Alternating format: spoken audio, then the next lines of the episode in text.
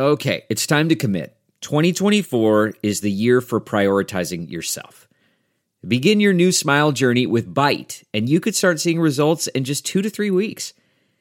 Just order your at home impression kit today for only $14.95 at Byte.com. Byte clear liners are doctor directed and delivered to your door. Treatment costs thousands less than braces, plus, they offer financing options, accept eligible insurance, and you could pay with your HSA, FSA. Get 80% off your impression kit when you use code WONDERY at Byte.com. That's B Y T E dot com. Start your confidence journey today with Byte. Yeah, no, I, I'm just saying with your with your uh, level of insurance, since I know you're not that pumped about it, I'm sure it's just sort of like a mammogram ATM machine. Yeah. Like it's probably like not even manned by a by a physician. you see know, ATM, female, I think it's like a do it yourself car wash, you know? interesting. like right, you go in there's and no- they like there's some fumbling instructions that's like put your titty on the plate here and like Oh, wait or wait like for the you- green light to turn to red. Yeah. or or like when you go to like Hertz rent a car and the person's just on a screen on the like, how may I help you? Today- First we need your right tit, then we need your left tit. Talk about a Hertz donut.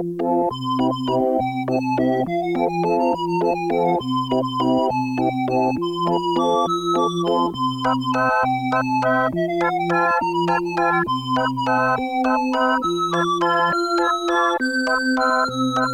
awake and uh, I'm I'm welcoming you to Sidework Podcast, guys. Hi, I'm your host Andrea Wallace. And I'm your host, Brooke Van Poplin. Um, hey, we had such a great write up in LA Magazine. I know it was so great. Guys. Thank you, LA Magazine, uh, for And speaking our truth. Absolutely. And thank you, all of you. Like, you guys are the reason that we have that truth to speak. Uh, this isn't like a just Andrea and I trying to lap up recognition. We feel like it's a big win for service industry workers in general. And I, like more and more headlines, which we're going to discuss in a minute here, are really bringing to the forefront that workers are like, God damn us, God damn it, we want a $15 an hour minimum. And then you also tip us. Yep. This is crazy. And this can be a new normal, everyone. Like, wake up to it, you know? Oh yeah, absolutely. Uh, before we jump into that, you were out of the the state. You flew away. You went away. Yes, yes. Some, I mean, there were definitely some shenanigans. All right, I have one quick story, and I can tell you, I, I do really think servers are sort of at their at the end of their ropes in many ways. But yeah, Sean and I were looking for a lunch spot at a kind of odd time during the day. And we went to this sort of brewery or whatever. Beautiful day, patio seating. Uh, still plenty of people at the space. And first of all, I walked in, the host was so unhappy to see me. Aw. Um, you could tell like she was definitely caught between like a big party indoors, a messy patio outdoors. And it's been a minute since I've, I've caught a little bit of that attitude where she's like, yeah, all the tables are dirty. Um, but sure, yeah, yeah, uh, you could sit outside. And I was like, okay. She's like, I'm gonna have to put you on a wait so I can go clean. The-. I was like, I, I get it. I, I came in so I wouldn't be the asshole who sits at a dirty table. She's like, you, don't, you don't know what I've seen. You don't know what I've seen. I know, I know. So we were kind of like, oh, this is weird.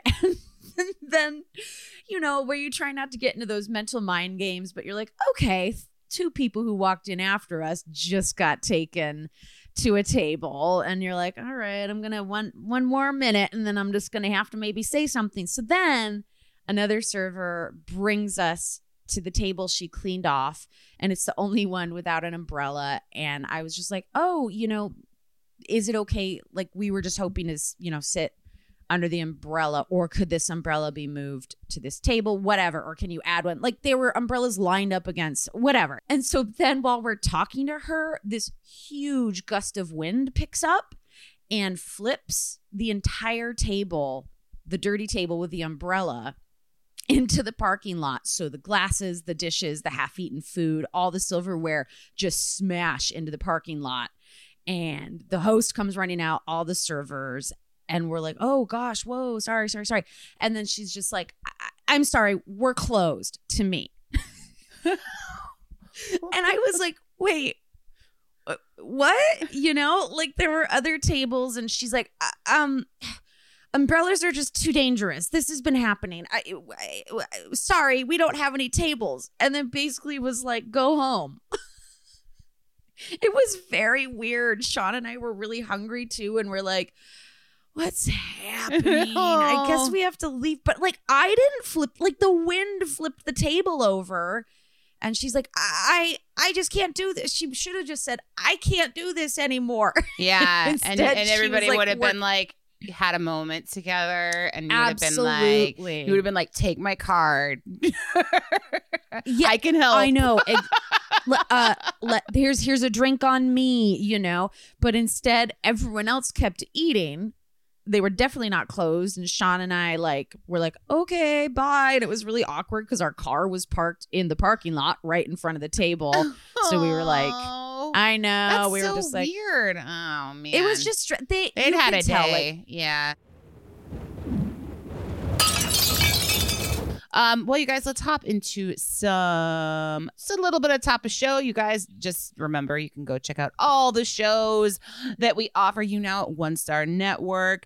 Um, if you like us, hey guys, share share your experience with a friend. If you love us or any of the new shows you're listening to, pay it forward. We know you guys love a call to action, especially when it comes to farts and jars. So when it comes Exactly. to sharing how much you love us or any of the other shows, please do us a favor.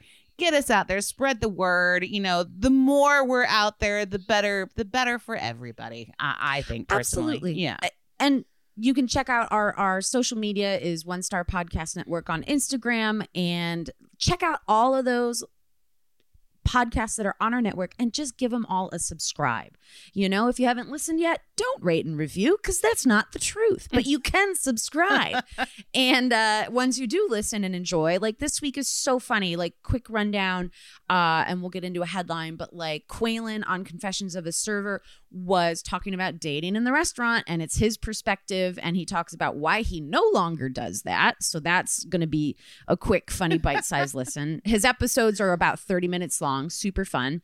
Uh marlon and danny on the modern waiter podcast this week uh, they've got all the prepping you need for your Mother's Day brunch weekend coming up. And so it's a really great episode to listen to. So you can get your head head in the game, decompress, sort of have your Hail Marys ready at the helm. Um Michael Munoz was talking this week on Wednesday. So yesterday happened to be Cinco de Mayo. So he was kind of breaking down Cinco de Mayo, talking with um, a queer chef who like specializes in I think like tortillas and tortilleria and tacos and delicious shit. And Uh, they just are kiki kikiing all over the place. Um, and there's a brand new macaroni zone out. Those guys are so fucking funny. Danny and my, uh, James James Austin Johnson are just like hilarious, and you will like whatever they talk about, even if it's totally goes off the rails. They're amazing. so give everybody a listen, and of course, as always, Copper and Heat is your sort of like documentary style,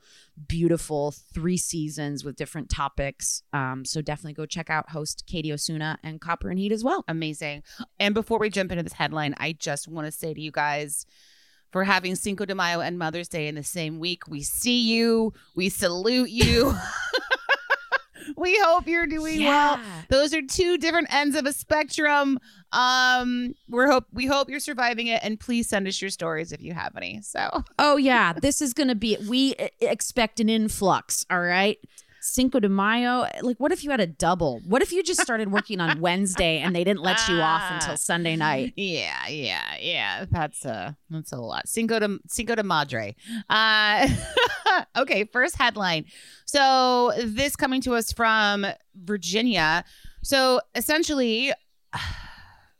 Restaurants are increasing wages to attract new employees. There's a big eater headline that I read too that's basically saying that a lot of people who've worked in restaurants and maybe were laid off or furloughed during the pandemic that are now able to come back as restaurants are being able to reopen, staff is being able to increase, don't fucking want the jobs because of the measly wages that they're getting paid and they're making more money off their unemployment benefits than they are you know, from going in and working for two dollars an hour and getting treated like shit by customers all the time. Um, I, I understand right. it. Like Absolutely. And let's be clear these unemployment benefits ain't anything too special. So No. that should say something right.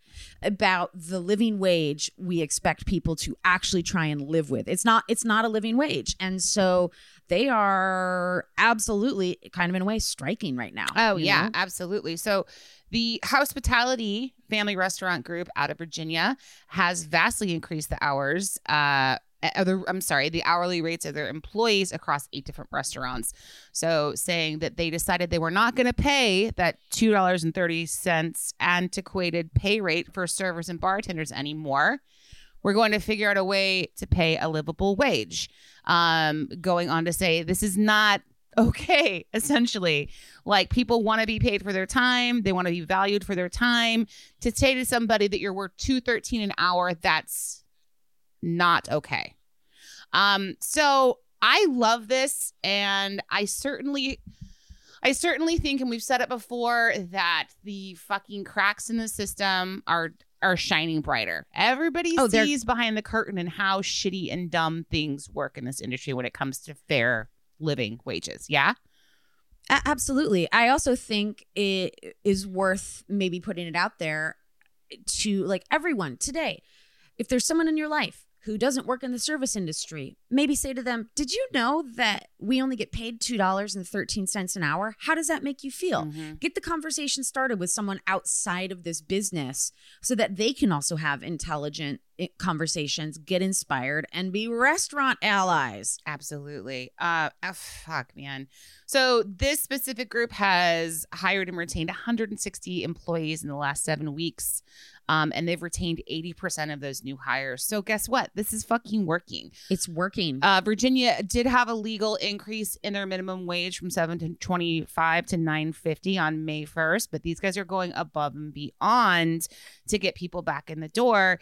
And, and and I really like if this is the future, I'm so happy about it. dude this is giving me this is giving me chills people have just fallen through the cracks of society not being able to afford their life or not being able to live their life because they have to work 24/7 to live. Yeah. And that's not living. Like that's that's not okay. If you have to work every day of the week, doubles all day at your $6 an hour wage to be a dishwasher, like what the fuck? Absolutely. And, and these workers are needed like back. The demand is there, which is like crazy to say like I I I mean these jobs need to be filled and like people want to work but it's like for restaurant workers to now have like sort of an upper hand in in a way is very interesting to me.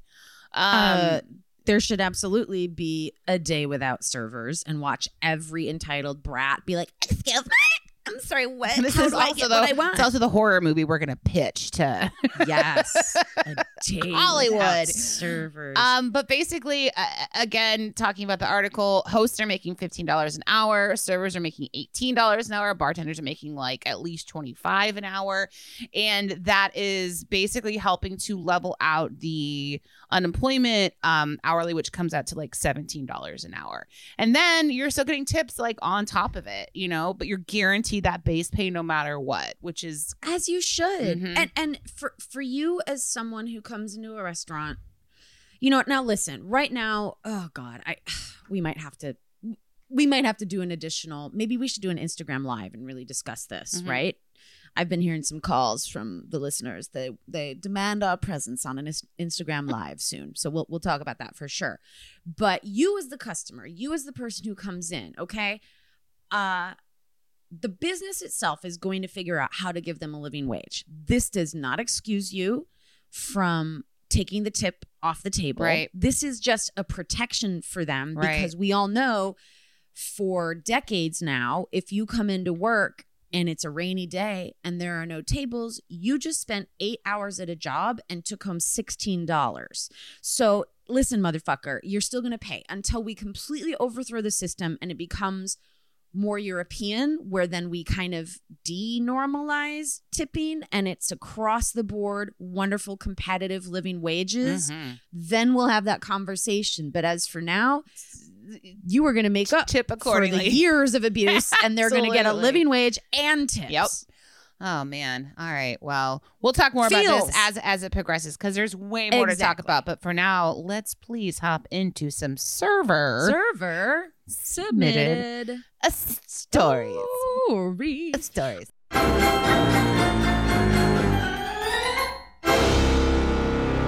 Uh, so this one, hot out of the oven. This one just came right in before we started recording. So I will add this. This is uh, in reference to our latest uh, episode from last week where we were talking about the bakery bonanza, Fun. which was a really fun. It, it's weird. I'm glad we waited on it because I really got into it once we did it. Yeah. You know? Yeah. I wasn't feeling it at first, as you know. I was like, yeah, I don't know. We'll do it. We'll do it. And then we broke into it and I was like, hell yeah, that was a fun one. but so this is in response to that. Let's get in there. Okay. Hello again, ladies. I wrote in before, after your retail episode and said I had quit CVS in favor of a baking job after I got my baking and pastry degree. Right on. We remember you. I work at a Noah's Bagel in Northern California, which you told me are the Bruegger's Bagels. They're like maybe the same company or chain. Did I? I will look Oh, I don't that. know if I said that, but I I know there is Someone Yeah. may have. Maybe Sean told me that. Anyways, so she says she's writing us. It's currently 3:30 a.m. I've been here for an hour already. I've seen just about everything. Customers waiting outside a full 40 minutes before we open. People calling on Christmas Eve 2 hours before closing asking for 3 dozen bagels. Odd sandwich requests. I actually overheard a woman say, "Yeah, can I get your tuna fish sandwich on a chocolate chip bagel?" she's god. literally oh god she's literally heard everything. The job is great in that as the baker i have my own i have my own work area away from guests and people in general. Yes wonderful. I can listen to music and podcasts get my work done and go home. The downside is that i'm a one woman island. I don't have another baker with me to cover my breaks. So if something goes sideways break time's over. Oof. I bake an assortment of pastries and roughly 900 bagels just to open the store. Wow. Then, usually, a couple smaller bakes to cover our catering needs and probably any orders that come in special. So, we do have customers that will get a dozen, but insist on picking exactly which bagel they want, similar to the lady who wanted her chocolate chip cookies with the least amount of chocolate chips. Oh, Linda. Okay. Then proceed to take 10 minutes to pick their 13 bagels. I feel bad for my coworkers who have to deal with their dumbasses. Anyways, my words, not hers. Okay. The baker seems to double as a therapist since my station is right next to the walk in. Everyone comes back to my area to vent, scream, hide, or occasionally cry it out. What gets my goat more than rude customers, though, is when the people who work up front don't communicate. I go up front every hour to make sure the case is well stocked and nothing is needed. If something happens in the meantime, I've got no way of knowing since I'm busy doing prep for the next day. Nothing says fun like going to clock out and have someone go, Oh, by the way, we're out of four different flavors. Were you going to do another bake? Oh, God. So Amanda goes on to say, I do love my job. You know, there aren't many jobs where one can be left to their own devices to listen to whatever they please while they work. But it truly is backbreaking. My knees are shot. I'm exhausted by 6 p.m., even on my days off, and my back hasn't stopped hurting in roughly four years. Oh. I swear I'm 32. I'm just trapped in the body of a 70 year old. Ah, Godspeed and good tips, Amanda. Oh, Amanda, thank you for sharing and get yourself a foam roller if you don't have one already. Well, yeah, we've we do have two ro- two words for you. Foam Foam roller. roller. Get on it. Oh, also the Noah's bagels are owned by Einstein Bagel, not Einstein. Bruegger's. Thank you, Okay, Brian yep, Luke. that's oh what wait, I was but both are all three, all three together. They're one Oh. conglomerate. I'm sorry, I was just Brian's like flagging me down. It's like he's behind. He's like in the control room with like a sign that's like all three, all three. Um. so now we know. Now we know. Well, and I can. Oh, wow. Yeah.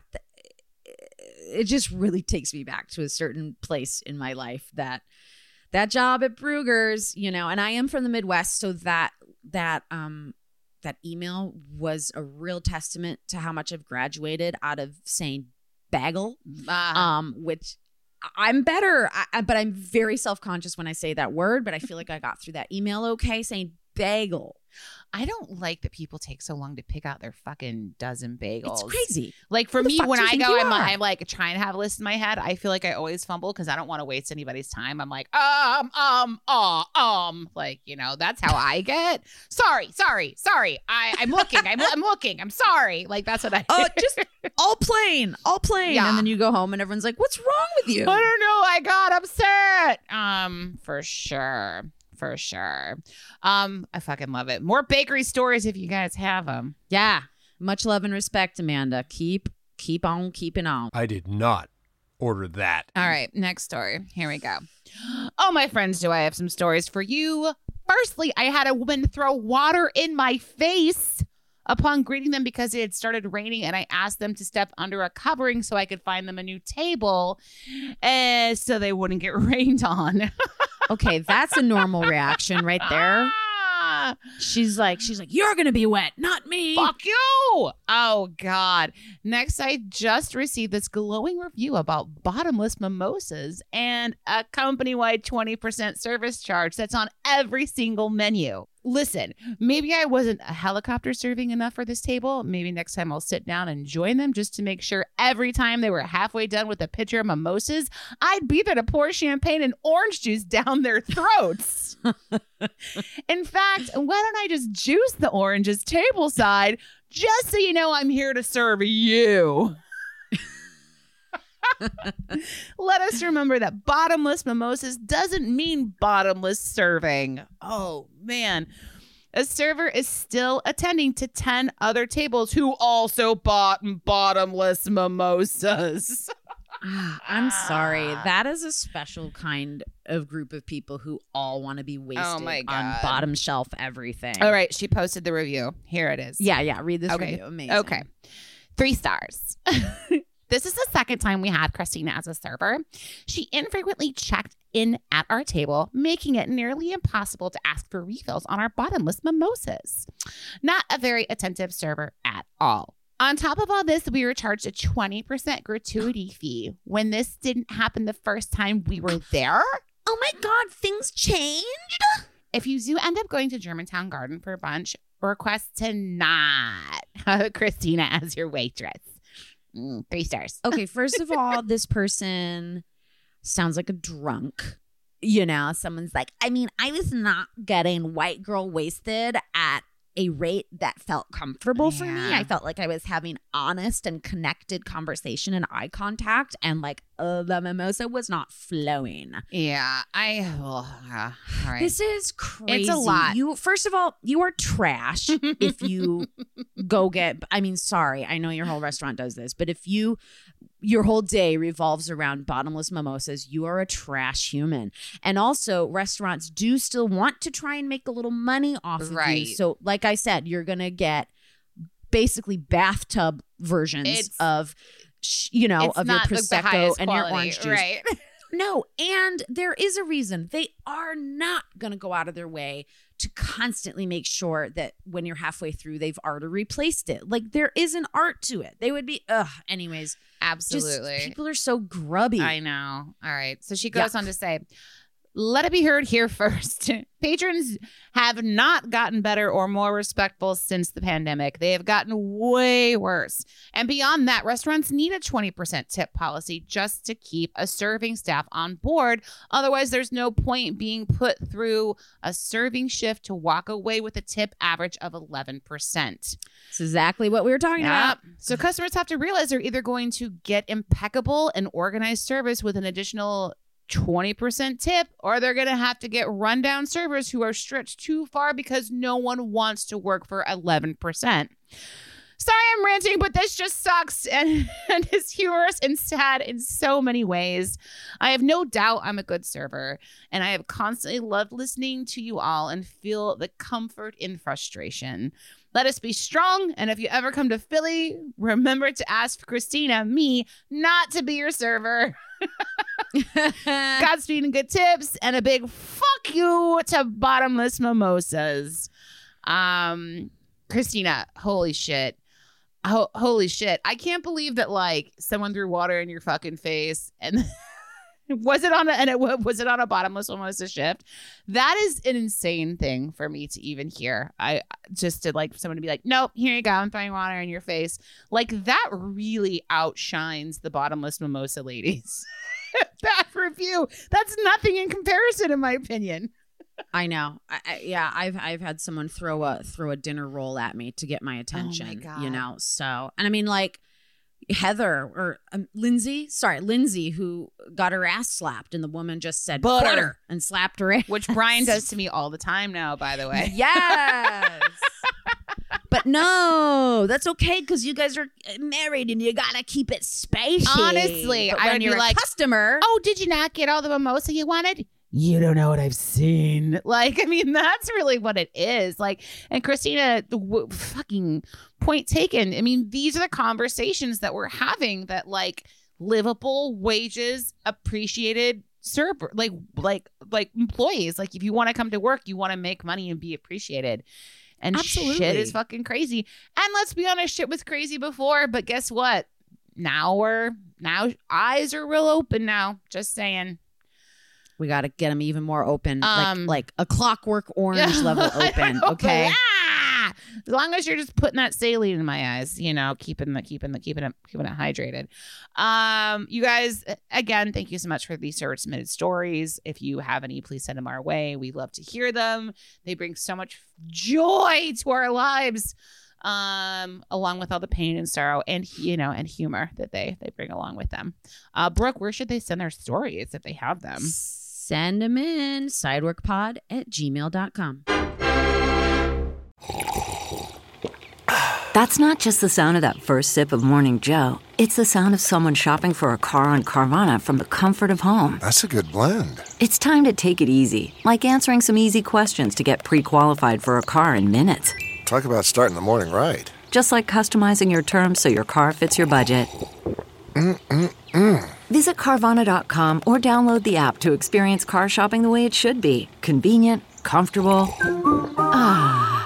Delve into the shadows of the mind with Sleeping Dogs, a gripping murder mystery starring Academy Award winner Russell Crowe. Now available on digital. Crowe portrays an ex homicide detective unraveling a brutal murder he can't recall. Uncovering secrets from his past, he learns a chilling truth. It's best to let sleeping dogs lie. Visit sleepingdogsmovie.com slash Wondery to watch Sleeping Dogs, now on digital. That's sleepingdogsmovie.com slash Wondery. You guys, we're very happy today to have a great guest, comedian, writer. I, you know, oddly enough, was like searching for um, a song. I'm creating a playlist for my 15 year old niece, and I searched. I was like, oh, which Stevie Wonder album is that on? But I know it's on the High Fidelity soundtrack, and Solomon writes for High Fidelity. And then I was like, oh, that's a fun coincidence. It's all coming together today.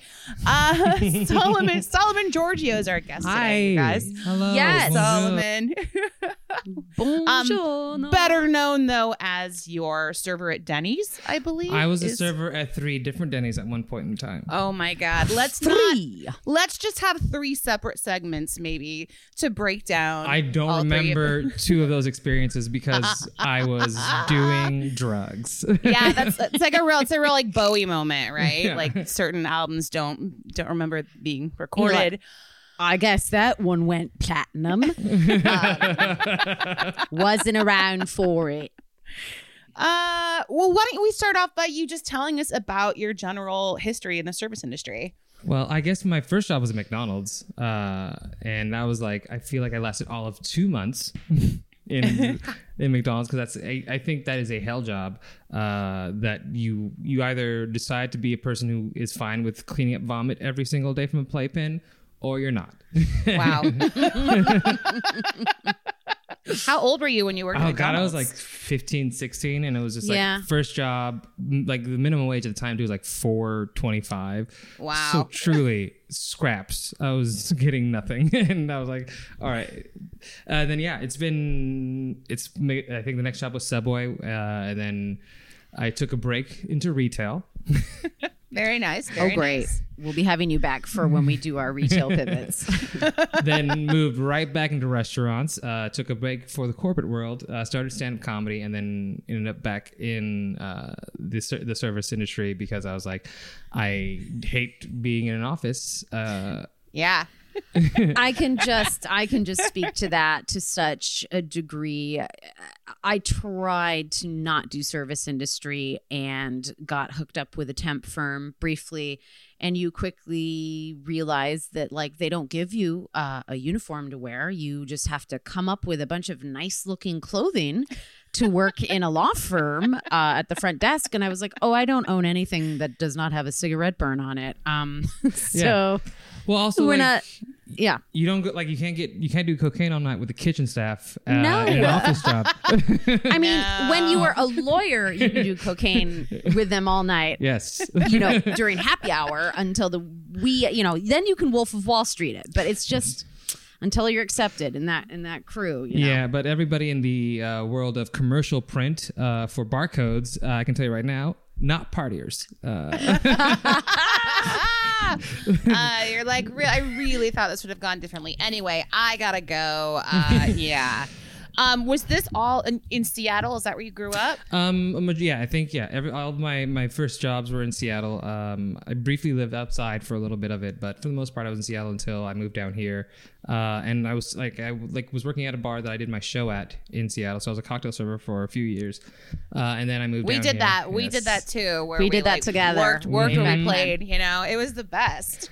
it was about i loved it because it was like they let me work whatever hours if i had to go out of town for any gigs if i had to go to a festival they're like perfect uh so it was just like yeah it was a really it was really complimentary to like that like very beginning of like going on the road and doing stuff of my career I'm sure it was like a really like adorable send off when you're like, I have now I'm leaving for LA and I love you guys so much. well one of, one of my best friends owned the bar so, now, so we're still best, like we're still best friends and uh Oh, I love that. yeah, Great. whenever i'm back up in seattle i stay with her Oh, I good. I it was it was great. We got to celebrate our buddy opening his place back up and it's it's a special thing you know you're rooting for their business you reach a certain age and it's not even about the potential for a complimentary drink you're really just happy for them as a business owner you know I just like you as a person and all the great things you've done for people, especially artists, which are like comedians. The Yup. worst, Oh yeah. the worst of the worst. And I'm so um, when you moved to LA, did you find like having to be in the service industry, being a server, being a cocktail stripper, I believe, a different game, a different vibe than it you was did truly. in Seattle? I I feel like I auditioned more f- to become a server in Los Angeles than any other part in LA. I- like I like it was I like getting that first job took me a year to get to, to into the LA service industry because it was so it's com- so fucking competitive because it's such a very everyone here knows that job it works the best if you are not if you don't if you want a career that's not that you don't want to hold on to uh, Absolutely. like you want you want to be like, it's the job that's you're like hey i have an audition i don't mind calling in or switching a shift with somebody you can't do that with every job no, No. it's also or just the turnover rate like you can say to yourself i'll go get another restaurant job because i really really want to go to this audition and so i just won't show up you know? And yeah it's it's a whole game too because it's like as we all know actors are you know uh, when it's like i'm an actor and people are like and what part in the restaurant do you play? You know? And are you the hostess the bartender or the server or a manager you know? Yes it's very much it was like i was so like i i remember just being at like my like the end of my rope. I was crashing on couches like i was about to go back home. And then umami opened a location in the grove and nice. and Nice. I I was at a point where I was like they I, they didn't hire me as a server but they were like do you want to be a buster and I was like well fuck sure. I have no great. like I have no experience as a buster but I'll do the that job. and I yeah, I, I lasted a few months there, and I moved over to Ray's and Stark uh, at LACMA, which is uh, a bunch of comedians working there. Nico Santos was the host at the time. okay cool. I, I know that Yes. person all right He brought in a lot of us to work there. So there was uh, me, Marcella Arguello, Chris Garcia. No, sorry, not. I apologize. Uh, Frankie Quinones. I apologize to Chris Garcia for saying his name. Uh, he did not been- work he's- there. He's just He's been at the top of all of our feeds, him and his cute baby. So, you know. he's just on that list of San Francisco comics that uh, Yep.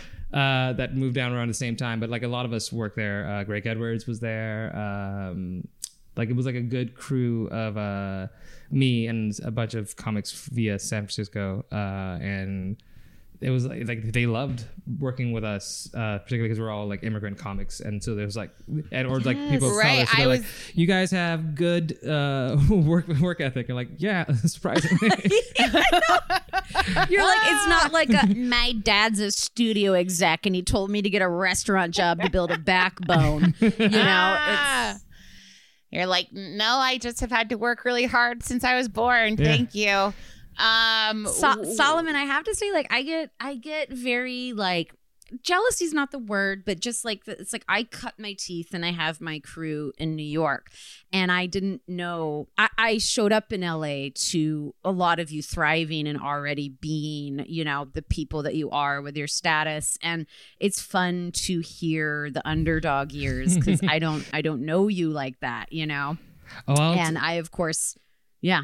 Oh, thank you. I, I assure you, there was uh, a. I worked. I was working up until five years ago.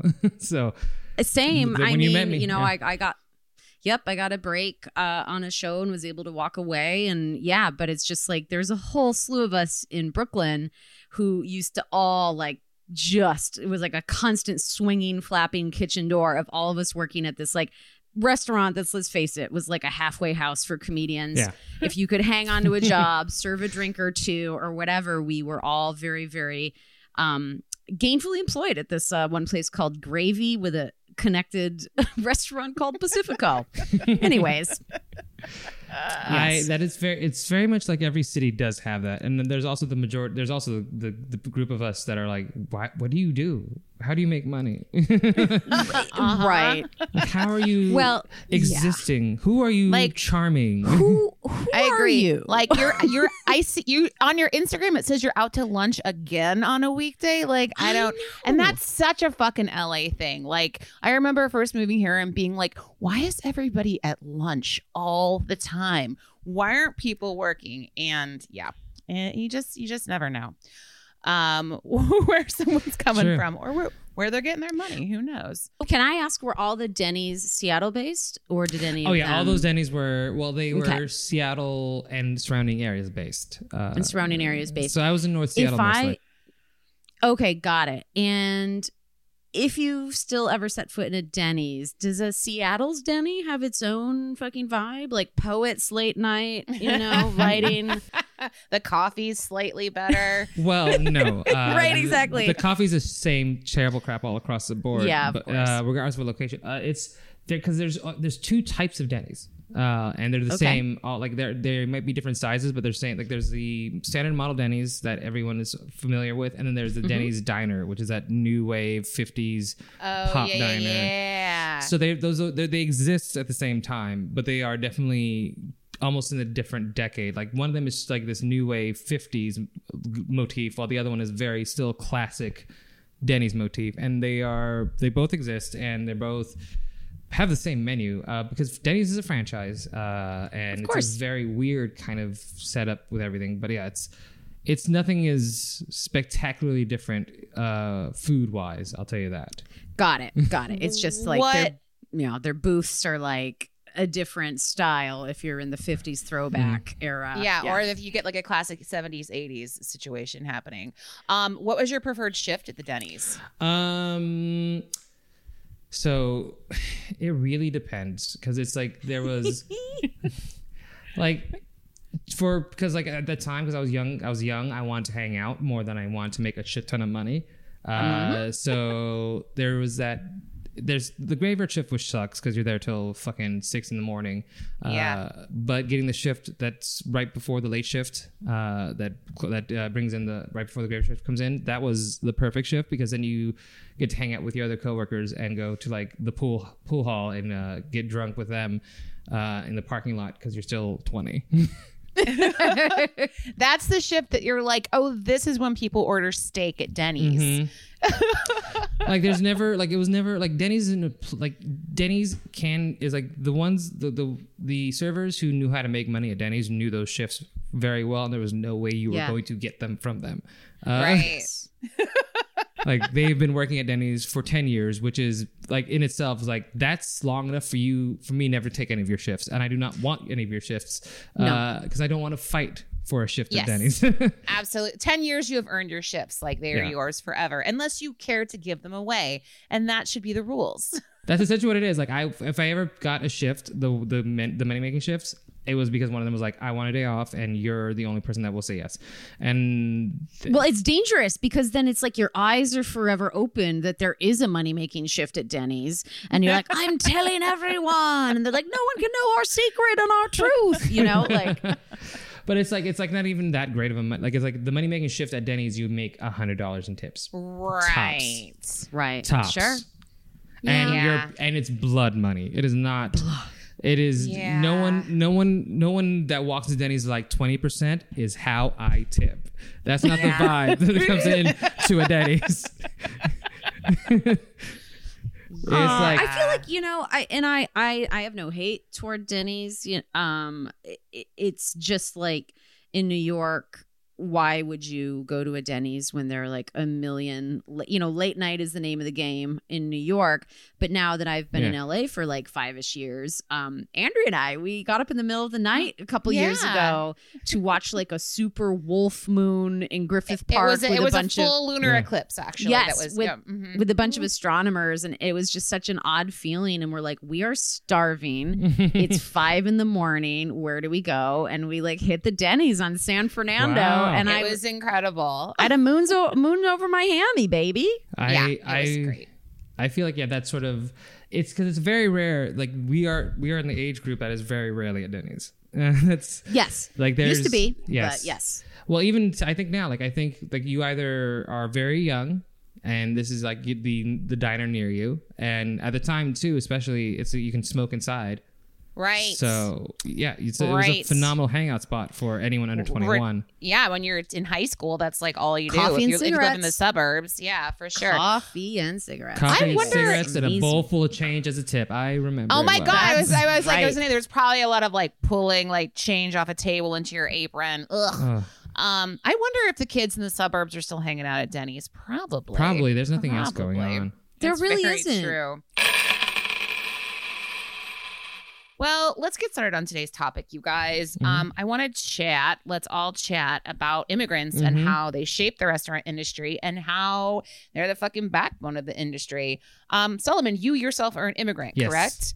Can you speak to that in your story and well, tell I us can. about that? I can speak to it because I well, but I also come in the form of the I get the fancier version of the immigrant treatment because I'm I speak English. Uh, so therefore, Yes, and yes. sorry, I, they speak English. I speak English without with an American accent, which is gives me Right. a lot Wow. of privilege. Uh, because that's people don't talk down to me like I'm an idiot because I I just have a slight accent. But yeah, it's like it's like without a doubt, no restaurant would thrive without the genuine cheap labor that immigrants provide. It is Yeah.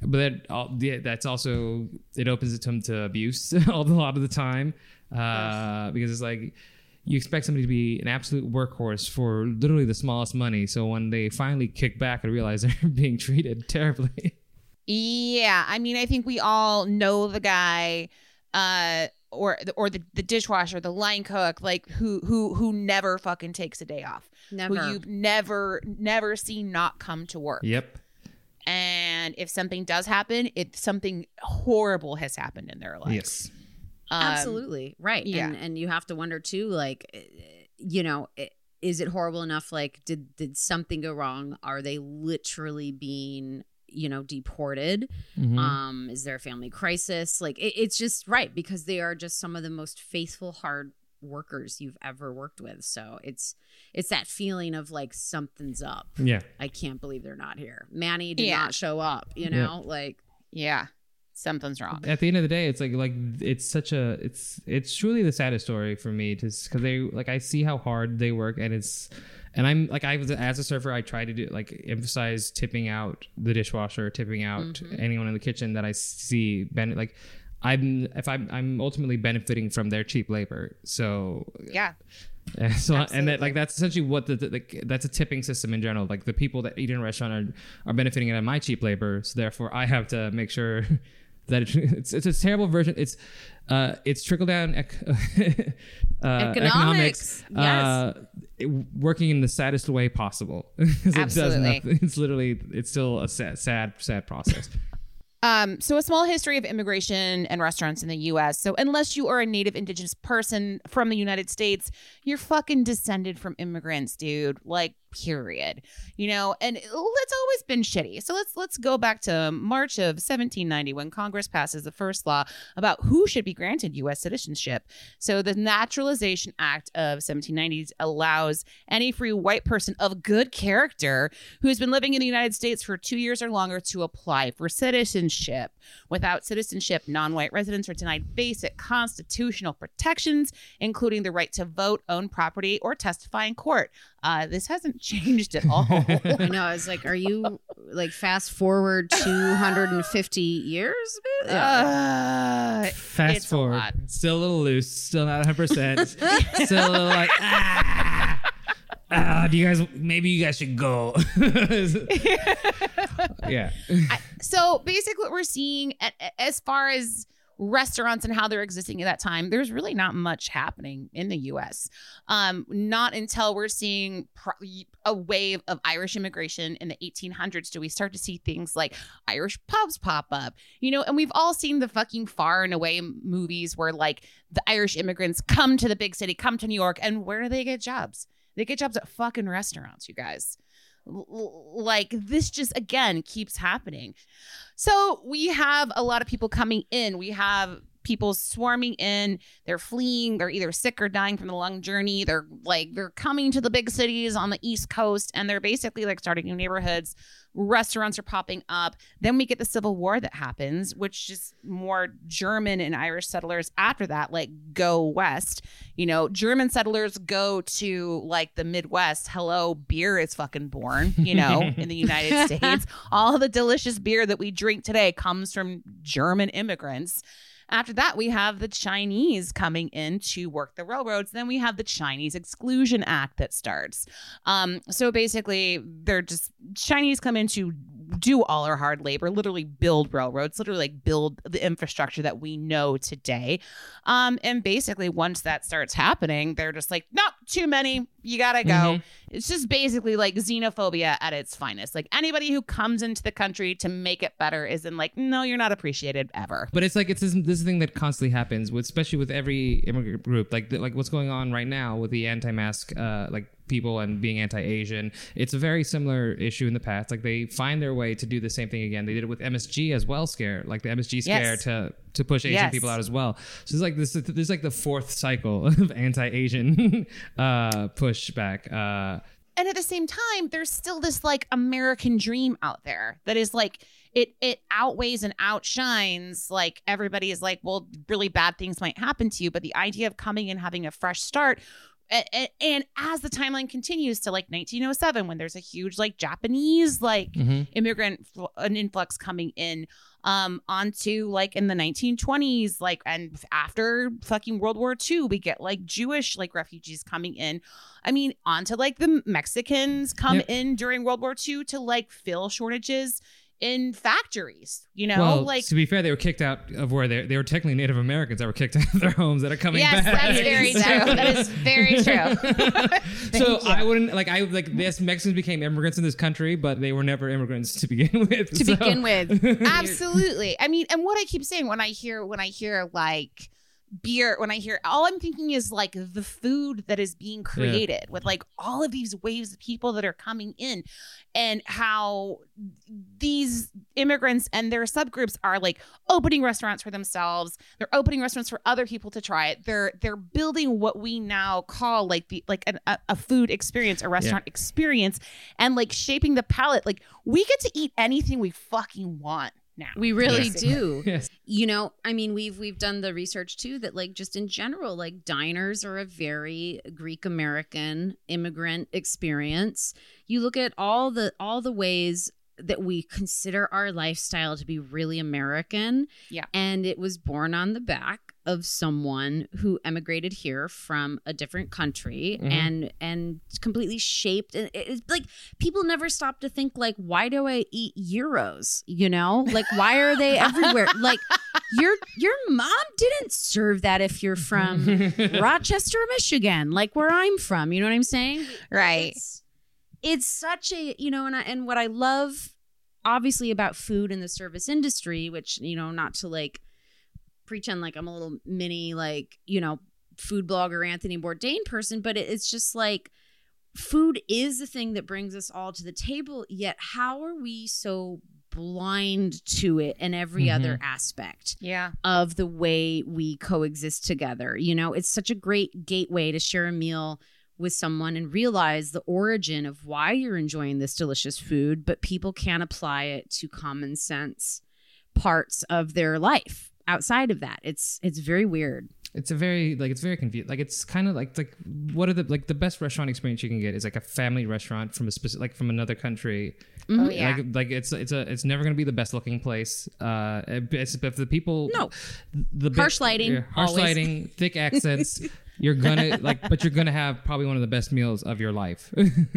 And be treated be treated truly like you are having a big family style meal which you know um with people who consider themselves like truly american it's like y'all are not about family at all. You don't even know what it's like to have you know because so much of and we've talked about this is like so much of my first dining experience jobs as as a restaurant server in Detroit where like I worked in all Arab American restaurants and was completely just brought in and worked with people from you know anywhere from Jordan to Tunisia to oh my god like Syria Turkey um Lebanon was you know I I loved that family lived with them part of the time and like taught their daughters English and you would they would Wow. like come to our club and experience how we hang out and it would be great grandmother to the youngest grandchild all in a club until three in the morning constantly eating communal dancing you're all together all the time American families ain't into family that much yeah. Eat in front of the TV and shut your mouth. Um, I feel like is where how my house was, you know. Anyway. anyways yeah i like i like there's a sort of like oh, just like an acceptance in my family like you're gonna take care of your mom she's gonna live with you that's just the simple fact there's no ways around it uh she's not going to No. a home she's going to No. live with you Right. Oh God, that's funny you bring that up. I'm like, we haven't even had that convo, but I'm just like, if I can and will, like, of course they're gonna just. oh yeah i Come- know it's gonna be an come be invasion of my privacy and i just have to accept that fact Yeah. Absolutely. Absolutely. Um, Respect your elders. ah! I love you, mommy. So let's uh, break down just just three. There's other uh, many other reasons, but three of maybe the main reasons why immigrants come to the U.S. So number one would be against their will, for sure. Um, Black Indigenous people of color, fucking kidnapped and enslaved.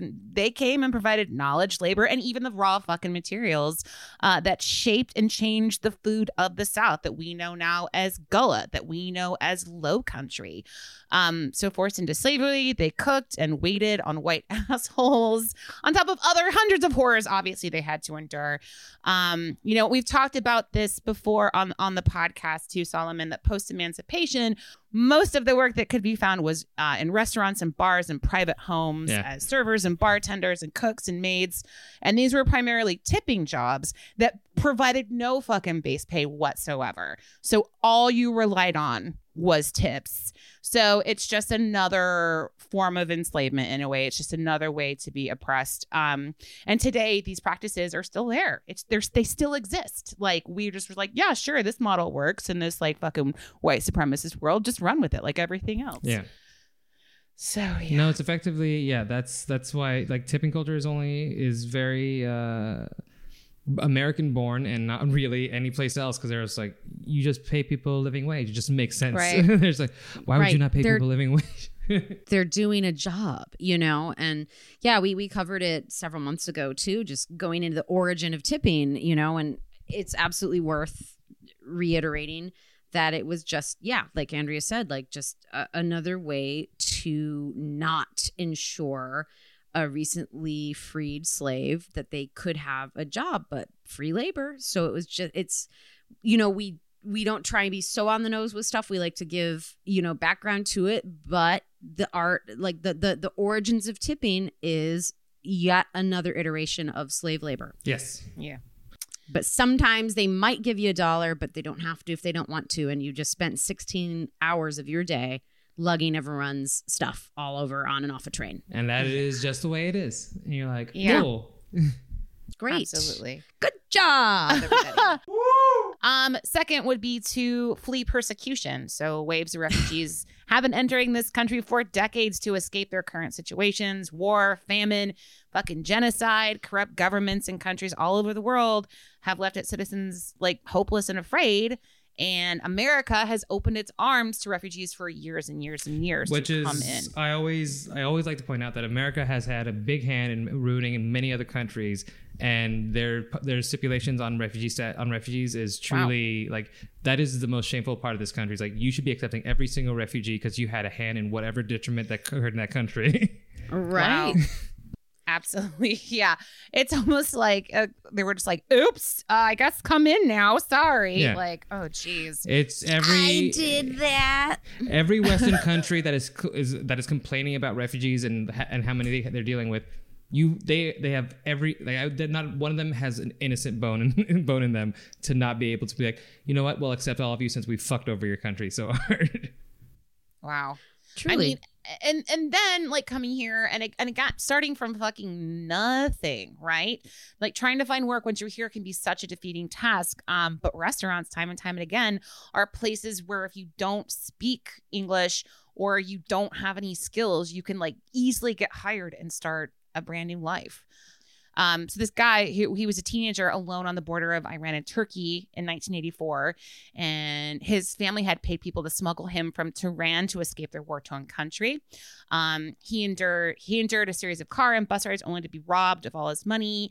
He had two guys take him to Turkey and left to fend for himself. So he crossed the border on foot, and then he was promptly arrested by Turkish military. He said, "I thought I was gonna die. I thought that was it." Um, he endured, for, endured 40 days in a Turkish prison before being reunited with his family in Istanbul, where they made their way to the U.S. Embassy. After several months, they were allowed to move back to the U.S. He was really, he had given up hope. Um, and then some weeks later, they contacted him to say his paperwork was ready and then they Oh, could, wow. they could, they could move to the U.S. He landed in, L- in L.A., and his uncle, who met him there, took him to a Jack in the Box the first day he was there to like basically get a job. Um, and nobody would give him a job, and he couldn't speak English. And at Jack in the Box, they made him feel comfortable. They trained him. They taught him. Um, you know, he says this industry is so unique, and he worked his way up through the fucking company, ultimately landing in San Diego at in the San Diego office, and then eventually became a partner and opened a hundred Jack in the Box locations. Um, so this is this is what can happen, I think personally, when nothing in your life could be any fucking worse than what you went Yes. through already. So why wouldn't you persevere and take chances anytime you get it, man? That's true. But Again, also we I feel back to that work ethic, baby. Yeah. but I also feel like there are many people that have who showed up to Jack in the Box as, in that same situation and got nowhere. Yes, nowhere absolutely. I know, I know. It's it, it, it is it is hard to just be like to, to read one shiny story and think everything's okay because it Oh, no, no. certainly is not. You know, listen, for some of us, for some of us, it's our it's in our darkest hours that we find ourselves at a Jack in the Box, and it's okay. when when my dad's like, "I need a breakfast, Jack," you know, it's just like, "Oh, oh boy, Mark's off the rails again." Okay, anyways, Look, but as somebody who's ordered Jack in the Box sober, it is a journey. Uh, it is it is an emotional low point. I know, but like the fast food franchise business, especially um, for immigrants, like it, it really is kind of a hand in glove situation where it's like, do you have the fortitude to learn the rules, kind Mhm. of go by the rule book, make it all happen? Um, and yes, I mean, like it, it truly is a success story in a lot of It ways. is, you and know? I also like, but yeah, that was definitely the '80s and the '90s. But now I think it is out. Like that is an impossible, impossible dream because it's that that minimum wage. Oh man. is is it is truly it is a most savage and cruel thing because it's it's not it means it's nothing it's literally like Right. like everything Yeah. costs so much everywhere I know. I mean, and that's what that was like the third point I was going to be like to live the American dream. And it's like, well, fuck, do we even like talk about this now that you said that? But it's like, it's really just this whitewashed fairy tale version that we're shown all the time that it's just like, oh, come, come here. Like, you know, it's like fucking, there are no cats in America. Like, it's that part of it, you know, It is- it where, is. yeah. it's just also like it's it's set now poverty here is at uh, like it's literally america is a f- a first world country wrapped in a third world country it is it is doing everything possible to maintain a poverty line uh, because poverty is is uh, is profit uh, and get like and it's so like now it just i don't like coming here for immigrants i'm just i feel so bad because it's like there's that recovery that I my parents even had as people who didn't speak English and were able to get some kind of work like that is that is so difficult that That's I- I very can't different even- now. Yep.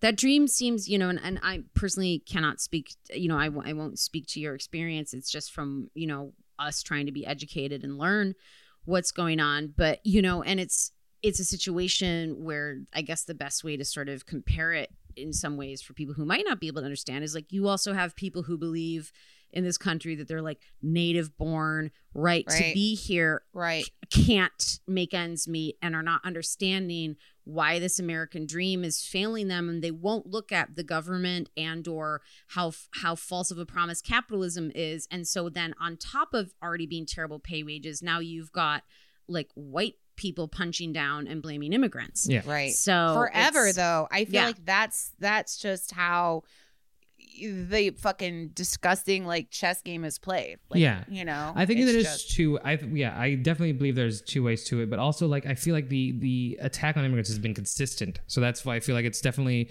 there's always going to be the play of uh, what the economy is doing right now. But I also believe that generally so many of these people are hateful. And they're becoming Yes. more hateful, and they they, I think they have their they find justifications, but I feel like they're just terrible people. A lot of them are. Well, and and what we've said, you know, like the comparisons just in general of how our government works is the lawmakers at the top who Oh, yeah. should be doing the jobs, who should be putting policies in place to protect and help everyone prosper, have a little dignity in their life. Like one of the most easy to understand moments is even just Yeah. putting um frontline restaurant workers like that that, that the government bows out and says no more uh no masks no distancing Mhm. no whatever and then leaves it up to you the restaurant to put rules in place and then leave you to just fight you know mano y mano against other customers which then jeopardizes your business if enough people want to come in and be like we're going to stop coming here because you force Mhm. mask mandates instead Yeah. of the government doing what their job entails which is to you know protect protect the citizens and whatever but it's it's a they have a lot of fun pitting us against one oh, another Oh yes. so oh, that yeah. we forget about them not doing their jobs Yeah, you know? especially like if you if you're making somebody working like once an Uber driver becomes a essential worker during a pandemic, then it's like, what are you doing? What are we doing here for these people? We're doing literally nothing to protect anyone. right yeah let's take a little denny's break let's like let's let let's let everything cool down a bit and like dive back into a little denny's solomon Okay. would you is or do you have any like chestnut stories that you would like to tell us Oh, about God. working at denny's, Denny's was a very very special place. I have I have a couple of stories that I've told uh, a few times. Uh, um, one of them was I the, the uh, a couple showed up uh, and I sat them and as I sat them the gentleman in the in the marriage was like hey just to let you know a third uh, we're actually meeting up with somebody uh, for a threesome here like after we leave here uh, and so this is so this is our first time meeting her uh, so can you just let her know that we're over here? I'm like okay that's I guess good for you and your threesome. so much information. And and she shows up uh, and as I'm got like and then I point her to the table and the guy like from across the room screams sorry we're both ugly they're so nervous about the threesome I kind of thought he was going to be like, Can you direct me toward the least shart my pants food item? Because we're about to do a threesome. We really want to impress this third. To be Yeah. fair, the, the no one was an, no one was attractive in this uh, Yes. group. so no one like it wasn't like oh yeah. So it was it, the joke landed on her part. I, I'm I was hoping it would be kind of like a Romy and Michele moment where they were like, um, do you have any specials for people who are about to have threesomes? Is that Oh, something God. you I guys wish. do? I think that's a grand slam, my friends. Ooh. I mean, you could say moons over my hammy to describe any Yeah, sexual uh, act. yes. Let's be honest. Yeah. yeah, but Grand Slam is a solid uh, triple. That's three runs. Ah. It is three runs. um, I All right. understand baseball and wait, Denny's. No, Grand Slam is four runs because it's every, the bases are loaded. well, it's the three four- on the base, and. I know, but let me have it. A three run. Uh, A triple play. What's really triple what play, we want? triple play, but we don't have a triple play at Denny's. Yeah. There's people who are into baseball rolling their eyes so fucking hard listening to us talk right now. You- if they're adorable. into baseball, they I don't know how much of the immigrant conversation they got through. Yeah. Oh, there So, are by the many way- immigrant baseball players. that Ah, are there is, incredible. there is, Like, but fans. I, no, I don't know. I love baseball, so I, I, I, I would argue that with you. All right, so let's dive back in. And this is a very NPR thing I'm about to say, but let's do the numbers. Um, all Are you so Kai, are you Kai Ryssdal? What is yeah, going I- on? yeah, yeah, yeah, yeah. Okay. Um, so just some stats, you guys, about undocumented uh, workers in restaurants. So this is from Eater. The undocumented co- comprise of 10% of all restaurant employees in the U.S., as many as 40% in urban areas such as LA and New York.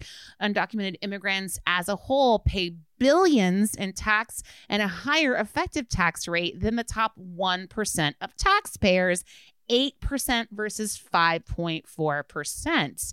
Um, and then the Pew Research Center says estimates that about 10% of the industry workforce is is basically undocumented um, workers, um, all working in low pay back of house jobs without fucking worker protection. Worker protection. So this basically means they're paying more taxes with no benefits, and specifically right now in this pandemic, no unemployment benefits.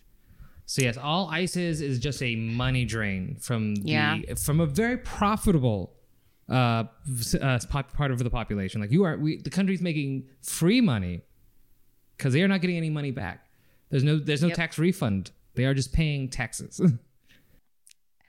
it's a lot to absorb. I personally, I, you know, nobody fucking even thinks about. I, I don't know. I think people assume that like undocumented workers, people who come, they're just like they want free, they want a free meal, they want a free ticket, they want, they're not going to pay, they're not going to do anything, and nothing could be further from the truth.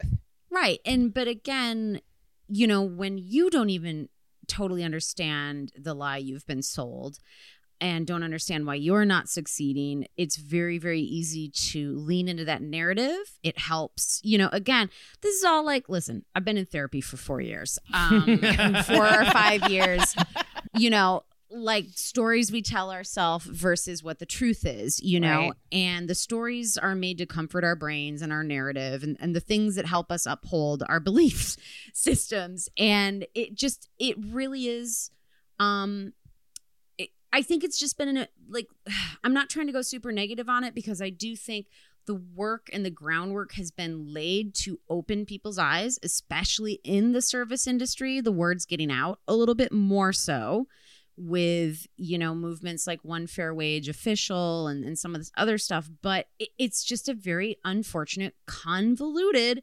myth that immigrants are here literally just like glad handing freeloading all this stuff. And to quote a- comedian we all know are, are you working hard or hardly working? He's just got a, gr- a great about like people who are so racist and stupid and wrong about immigrants where he's just like Mexicans, or he's like lazy Mexicans, but then they also say they're all taking our jobs, and it's like, well, which is it? Yeah. You can't be both, you know. Yeah. And It's it's sorry, a it's a def- it's a difficult space to live in, uh, to be lazy and to have all the jobs. Uh, I have all the jobs. Yep, exactly. Um, no, yeah, it's all these wonderful dog whistles uh, Mm-hmm. that's beautifully coded into people's belief system. But in general, I think it's just a refusal to accept the truth, which is there is a workforce that is here. It's it's uh, it's beneficial to this country because it's not it's it's willing to work for less and pay pay out uh, taxes without questioning Right. it, like questioning it.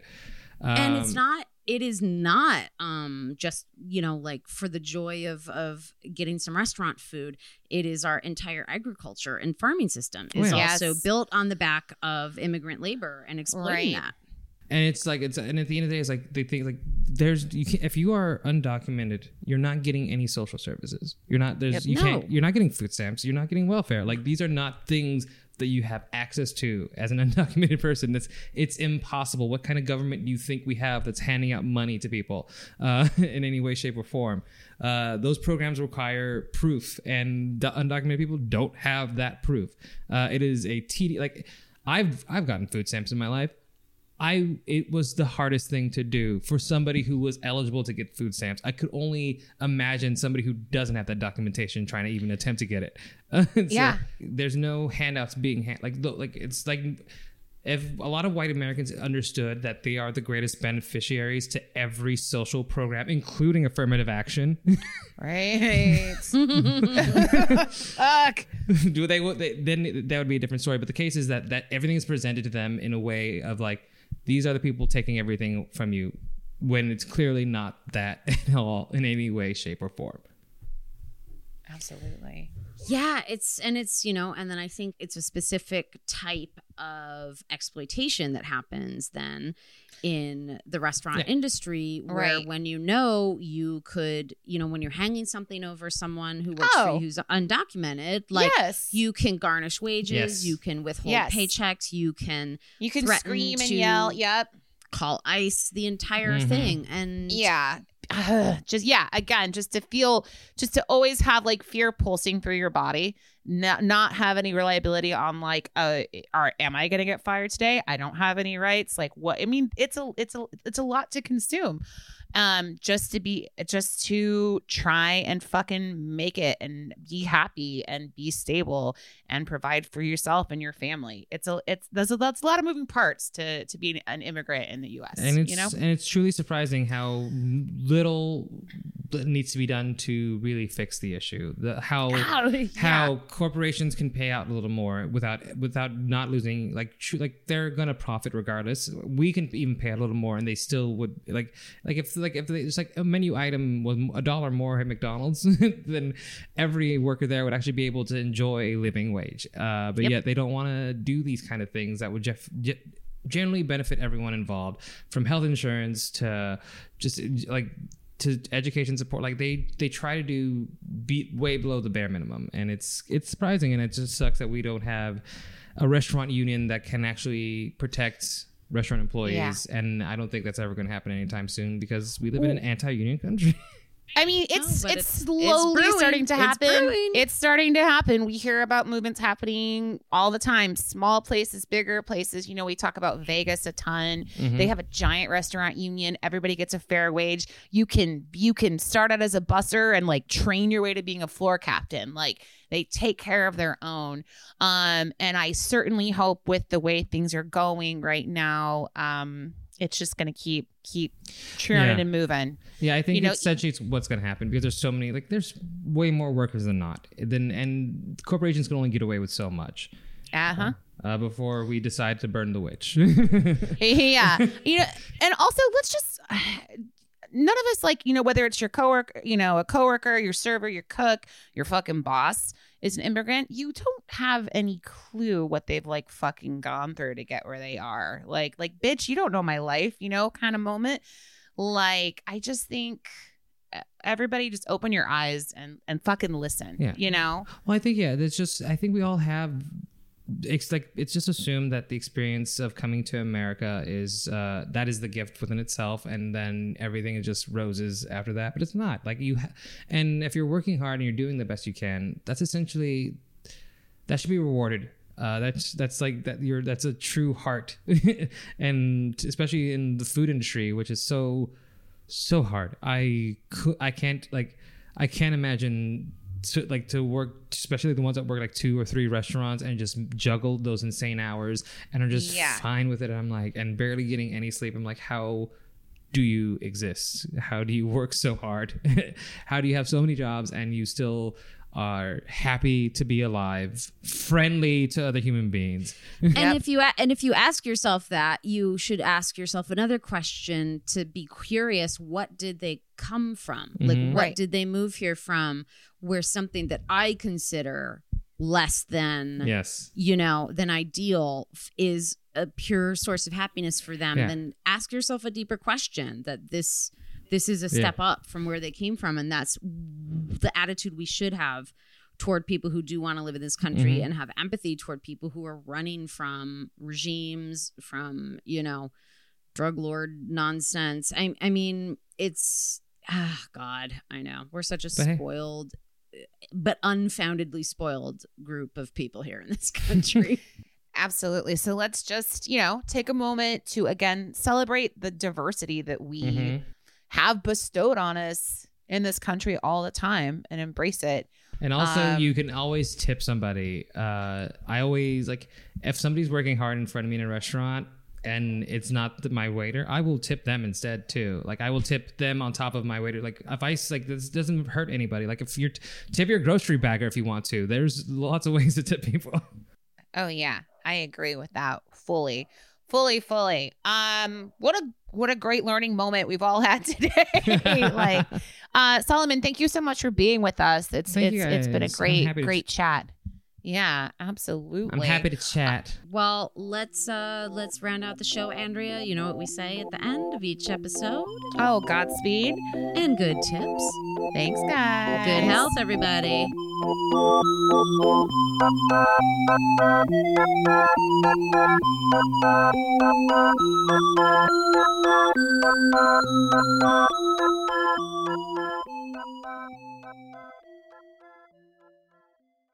Look around. You can find cars like these on AutoTrader.